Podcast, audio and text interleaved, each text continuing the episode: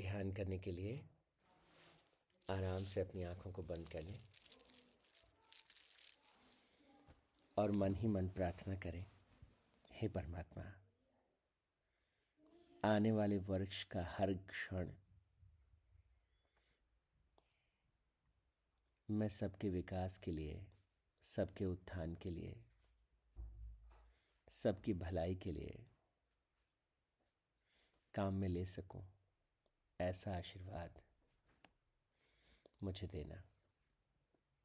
हे परमपिता आत्म कल्याण के पथ पर आगे बढ़ता हुआ सबको साथ लेकर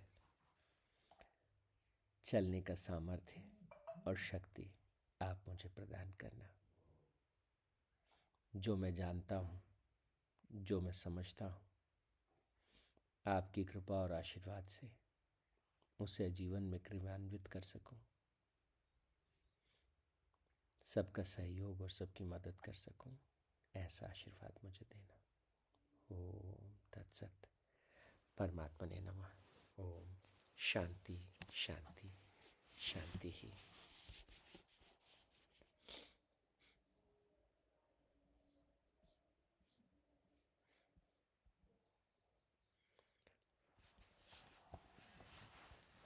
तो हम ग्यारहवें अध्याय मतलब कक्षा ग्यारहवीं के बच्चों के लिए गुरुदेव के चुने हुए श्लोकों पर बात कर रहे थे और सोलहवें अध्याय में हमने जो महत्वपूर्ण श्लोक हैं, उन पर थोड़ी सी बात की। भगवान ने कहा कि जो दिव्य है, जो सुंदर है, जो श्रेष्ठ है, जो परम है, वो हमारे भीतर है, पहले से ही है।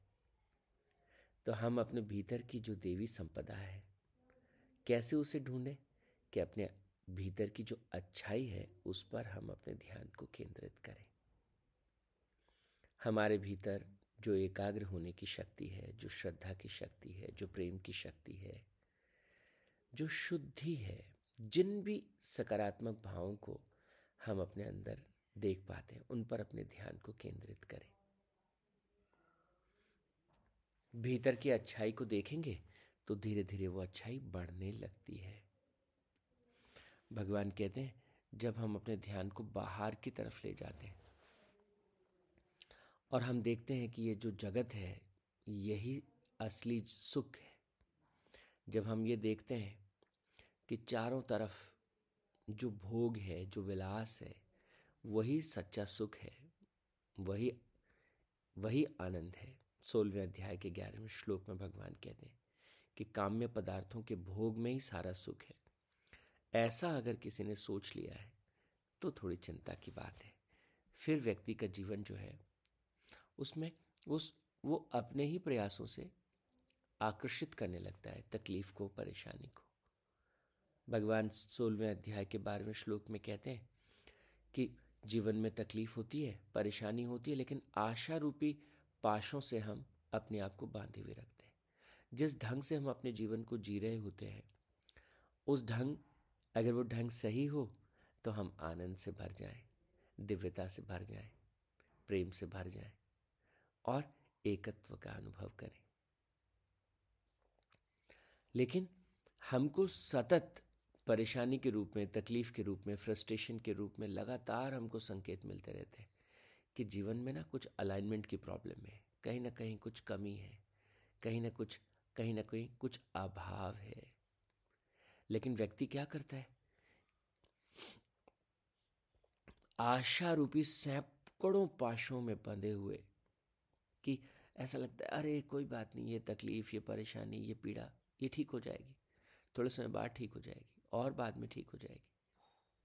और आशा रूपी इस इनको पकड़े हुए, इन पाशों को पकड़े हुए काम, क्रोध के परायण होकर के और विषय भोग में व्यक्ति जो है लगा रहता है। और उसे लगता है शायद धन संचय की चेष्टा में रहता है कि शायद इससे कुछ ठीक हो जाए, और पैसे आएँगे तो सब ठीक हो जाए, और धन होगा तो सब ठीक हो जाए, ऐसा वो बार बार सोचता है। और भगवान कहते हैं इस पूरी प्रक्रिया में अहंकार, बल, घमंड, कामना, क्रोध इनका सहारा लेते हुए, पर निंदा का सहारा लेते हुए, वो भगवान को भूल ही जाता है। ऐसा करने से व्यक्ति कष्ट का अनुभव करता है, तकलीफ़ का अनुभव करता है। इसलिए सोलवें अध्याय के कितने में श्लोक, इक्कीसवें श्लोक में भगवान कहते हैं, काम, क्रोध और लोभ। ये हमको आत्मस्मृति से आते हैं। जब हम भूल जाते हैं कि मैं आत्मा रूप हूँ। एक बार ये याद रहे कि मैं आत्मा रूप हूँ तो मेरी आत्मा और आपकी आत्मा में कोई भेद नहीं। और जब हम दोनों में कोई भेद ही नहीं, आपके भीतर भी वही परमेश्वर है जो मेरे भीतर है तो फिर लोभ की बात खत्म हो जाती है। और फिर क्रोध की बात भी खत्म हो जाती है। आप देखिए, जब हम खुद कोई गलती करते हैं तो हम अपने आप को कितनी सरलता से क्षमा कर देते हैं। वही सेम गलती अगर कोई दूसरा करे तो हम उसको आसानी से, उतनी आसानी से क्षमा नहीं करते। तो जब हम ये बात समझ जाते हैं कि मैं आत्मरूप हूँ तो लोभ जीवन से चला जाता है, क्रोध भी जीवन से चला जाता है, और कामनाएँ भी जीवन से चली जाती हैं कि ऐसा करने से सुख होगा, वैसे करने से सुख होगा। आप सोचो कि अगर हर क्षण आपको याद रह जाए, हम सबको याद रह जाए कि हम तो सदा से परमात्मा के साथ थे, हर क्षण हम परमात्मा के साथ हैं, हम उन्हीं की संतान हैं, हम हम हम उन्हीं के अंश हैं, हम उन्हीं का रूप हैं। अगर याद रह जाए तो कभी भी कामनाएँ उठेंगी क्या? कैसे उठेंगी? जब हम अपने आप को उस अनंत सागर के रूप में देख रहे हैं तो कामनाएँ नहीं उठती। तो भगवान कहते हैं, ये तीन तरह के द्वार हैं। नरक के द्वार हैं। और ये मान के चलना कि नरक जो है वो मृत्यु के बाद होने वाला कोई घटना नहीं है। प्रेजेंट में प्रेजेंट में हो रहा है। अगर हम क्रोध में आते हैं, सीधा तुरंत नरक में गिर जाते हैं। कामनाओं से भरते हैं तो नरक में गिर जाते हैं। लोभ से भरते हैं तो नरक में गिर जाते हैं। एंड वी एक्सपीरियंस दैट चारों तरफ़ हम उसको देखते हैं। एक्सपीरियंस भी होता है कि हाँ देखो, बिल्कुल ठीक बात है। सोलहवें अध्याय के तेईसवें श्लोक में भगवान कहते हैं कि जो मनुष्य शास्त्र अनुसारी आचरण का परित्याग करके कामना से संचालित जीवन जीता है, वह न सिद्धि को प्राप्त होता है, न सुख को प्राप्त होता है और न ही परम गति को प्राप्त होता है। अब आप बताइए, भगवान और क्या साफ़ शब्दों में बात को कहेंगे? शास्त्र के अनुसार हमारा आचरण होना चाहिए। और शास्त्र शब्द से क्या तात्पर्य माँ गीता के अनुसार। वो हमें कैसा आचरण सिखाती हैं, वैसा आचरण अगर हम रखें तो हमको सिद्धि की प्राप्ति होती है। स्किल की प्राप्ति, सिद्धि मतलब स्किल। और सुख की प्राप्ति होती है। और हम परम गति को प्राप्त कर जाते हैं। सोलहवें अध्याय के चौबीसवें श्लोक में कहते हैं कि इसलिए अर्जुन, इसलिए तेरे लिए इस कर्तव्य परायण और अकर्तव्य की व्यवस्था में शास्त्र ही प्रमाण है। तू शास्त्र विधान से कथित को जानकर इस लोक में कर्म करने योग्य है। तो भगवान बहुत साफ़ शब्दों में कहते हैं कि देख, शास्त्र का अभिप्राय क्या है? इसमें जो ज्ञान है, इसमें जो बात है, वो ऐसा नहीं कि ये जन हज़ारों हज़ारों सालों से। आप सोचो, पाँच हज़ार साल पहले भगवान ने ये सब कहा। और आज भी वो उतना ही रेलेवेंट है, उतना ही सटीक बैठता है।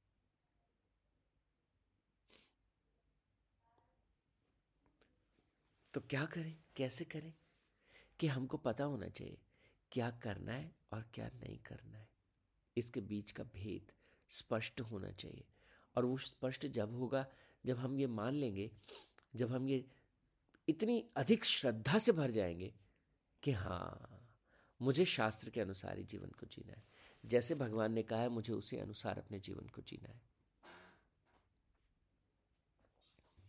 आगे भगवान थोड़ा सा और कहते हैं, अगले अध्याय में। तो ये ये सोलहवें अध्याय में एक रास्ता हमारे सामने स्पष्ट कर दिया कि शास्त्र के अनुसार जीवन जीना चाहिए। लेकिन एक प्रश्न भी मन में आ गया कि सार रूप में एक बार आप बता दीजिए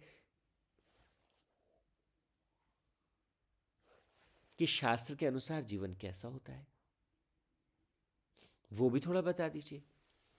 तो यहाँ से लेकर के और अठारहवें अध्याय तक, सत्रहवें अध्याय से और अठारहवें अध्याय से। दोनों अध्याय में भगवान कहते हैं, शास्त्र के अनुरूप जीवन को कैसे जीना है, वो मैं तुमको एक बार फिर से बताता हूँ। देखिए सत्रहवें अध्याय के पहले श्लोक में, दूसरे श्लोक में भगवान क्या कहते हैं? दूसरे श्लोक में, सत्रहवें अध्याय के, में भगवान कहते हैं कि मनुष्य, मनुष्यों की वह स्वभाव से उत्पन्न श्रद्धा सात्विक रासिक और तामसिक तीन प्रकार की हो सकती है। और तीसरे श्लोक में कहते हैं कि सबकी श्रद्धा उनके अंतकरण के अनुरूप होती है। और ये पुरुष श्रद्धामय है। जो पुरुष जैसी श्रद्धा वाला है, वह वही है। ये सत्रहवें अध्याय का तीसरा श्लोक है। जिस व्यक्ति की जैसी श्रद्धा है, वो वैसा ही है, उसका जीवन वैसा ही होगा। जैसी श्रद्धा, वैसा स्वभाव, जैसा स्वभाव, वैसा जीवन। तो शास्त्र कहता है कि अगर हमको जीवन में सुधार लाना है, हम क्या करते हैं? हम सब लोग अपने जीवन को ठीक करने में लगे हैं। और हमको लगता है कि जीवन ठीक कैसे होगा? कि जीवन ठीक होगा कैसे? कि हम धन की प्राप्ति कर लें, जीवन ठीक होगा जब थोड़े ज़्यादा साधन हमारे पास आ जाएँगे। जीवन ठीक तब होगा जब हमारे पास ज़्यादा बड़े कनेक्शंस होंगे, ज़्यादा हमारे पास पावर होगी। अच्छा ये परिणाम की बात कर रहे हैं। तो हम कह रहे हैं कि एक किसान की फ़सल बहुत अच्छी निकले। बड़े अच्छे फल लगे उसके खेत में। तो ये हुआ एंड रिज़ल्ट अच्छे फलों का उत्पादन। ये हुआ एंड रिज़ल्ट जैसे कि अच्छा जीवन। लेकिन अच्छे फलों का उत्पादन होगा कैसे? जब वो अपने पेड़ पौधों का ख्याल रखेगा। टाइम पे खाद देना, टाइम के ऊपर जो है उनको पानी देना, टाइम पे अगर किसी तरह के पोषक पदार्थ की या किसी किसी इलाज की ज़रूरत है तो किसी चीज़ से उसकी रक्षा करने की ज़रूरत है। तो किसान का स्वभाव कैसा है? परिश्रमी है, अपनी फ़सल का ख्याल रखता है, सब करता है। हाँ फिर ठीक है। तो उसका फल उसके स्वभाव से निकलता है। स्वभाव, उसके भीतर का भाव कैसा है? अपने कर्म को लेकर के, अपने कार्य को लेकर के। लेकिन भगवान कहते हैं कि वो जो स्वभाव है, वो किसान का या व्यक्ति का किस पर निर्भर करता है? उसकी श्रद्धा पर निर्भर करता है। अगर कोई किसान ये कहे कि मैं ये खेती क्यों करता हूँ? जैसे अगर आपने कभी देखा हो किसानों को, और हम तो क्योंकि मैं किसान परिवार से हूँ, मेरे दादाजी और उनके साथ तो जो पहले की पीढ़ी थी, इस पीढ़ी में तो ट्रैक्टर से खेती होती है। पहले की जो पीढ़ी है, उसमें जब हल चलाते थे तो हल चलाते समय प्रार्थना करते थे, हे परमात्मा, चींटी रानी के लिए देना, पंछियों के लिए देना, गाय के लिए देना। हर एक प्राणी का नाम लेके बोलते थे। और फिर गाँव में गाँव में जो मिट्टी के बर्तन बनाता है, उसके लिए भी देना, उस बढ़ाई के लिए भी देना उस व्यक्ति के लिए भी। ऐसे करके बहुत सारे लोगों का नाम लेते थे। और फिर परमात्मा से, उस भाव से भर करके, उस पॉजिटिविटी से भर करके कि सबके लिए देना, सबके विकास की बात को ध्यान में रखते हुए फिर खेती करना शुरू करते थे और प्रेम पूर्ण हृदय से खेती करते थे। उस अनाज का प्रभाव, एक अलग ही प्रभाव होता था। आज विज्ञान भी इस बात को मानता है। तो श्रद्धा कैसी है? उस पर जीवन टिका है। श्रद्धा से स्वभाव और स्वभाव से जीवन। तो हमको क्या करना है? भगवान कहते हैं, सात्विक श्रद्धा होती है रासिक श्रद्धा भी होती है और तामसिक श्रद्धा भी होती है। तीन तरह की श्रद्धा भगवान ने बताया। अब ये तीनों किस प्रकार की श्रद्धा है? थोड़ा उसको भी देख लेते हैं।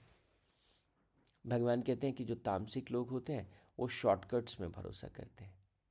कैसे भी आ जाए, बस थोड़ा सा साधन आ जाए, थोड़ा धन संपत्ति आ जाए, ऐसे आ जाए कि वैसे आ जाए कि कैसे भी आ जाए। तामसिक श्रद्धा। रासिक श्रद्धा? तो रासिक श्रद्धा में व्यक्ति अपना स्वयं के स्वार्थ के बारे में सोचता है। मैं और मेरे तक वो सीमित रहता है।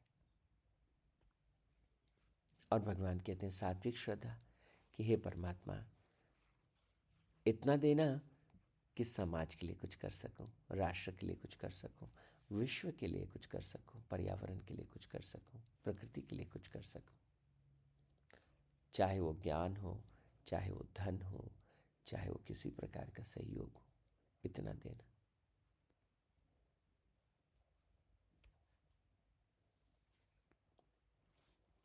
तो यहाँ पर भगवान कहते हैं कि सात्विक लोग जो होते हैं वो देवों को पूजते हैं देवता कौन होते हैं? जो देने वाले होते हैं। तो सात्विक श्रद्धा से भरे हुए लोग अपने ज्ञान को दूसरों को देना चाहते हैं। अपने धन को भी वो दूसरों को आराम पहुंचाना चाहते हैं। कुछ हॉस्पिटल में कुछ दान करेंगे, विद्यालय को खोलने में मदद करेंगे। किसी न किसी रूप में वो सहयोग करेंगे। जो रासिक वृत्ति के लोग होते हैं सत्रह अध्याय के चौथे श्लोक में कहते हैं वो लोग क्या करते हैं? वो भोग में रत रहते हैं।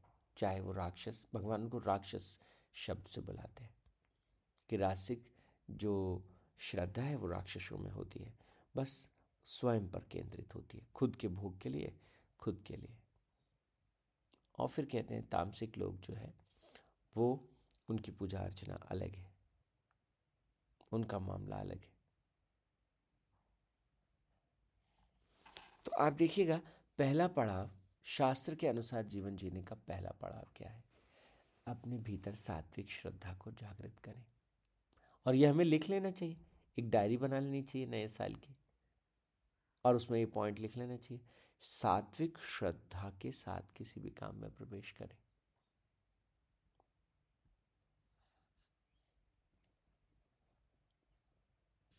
ये सात्विक श्रद्धा कैसे आ जाए जीवन में? कैसे प्रकट हो जाए?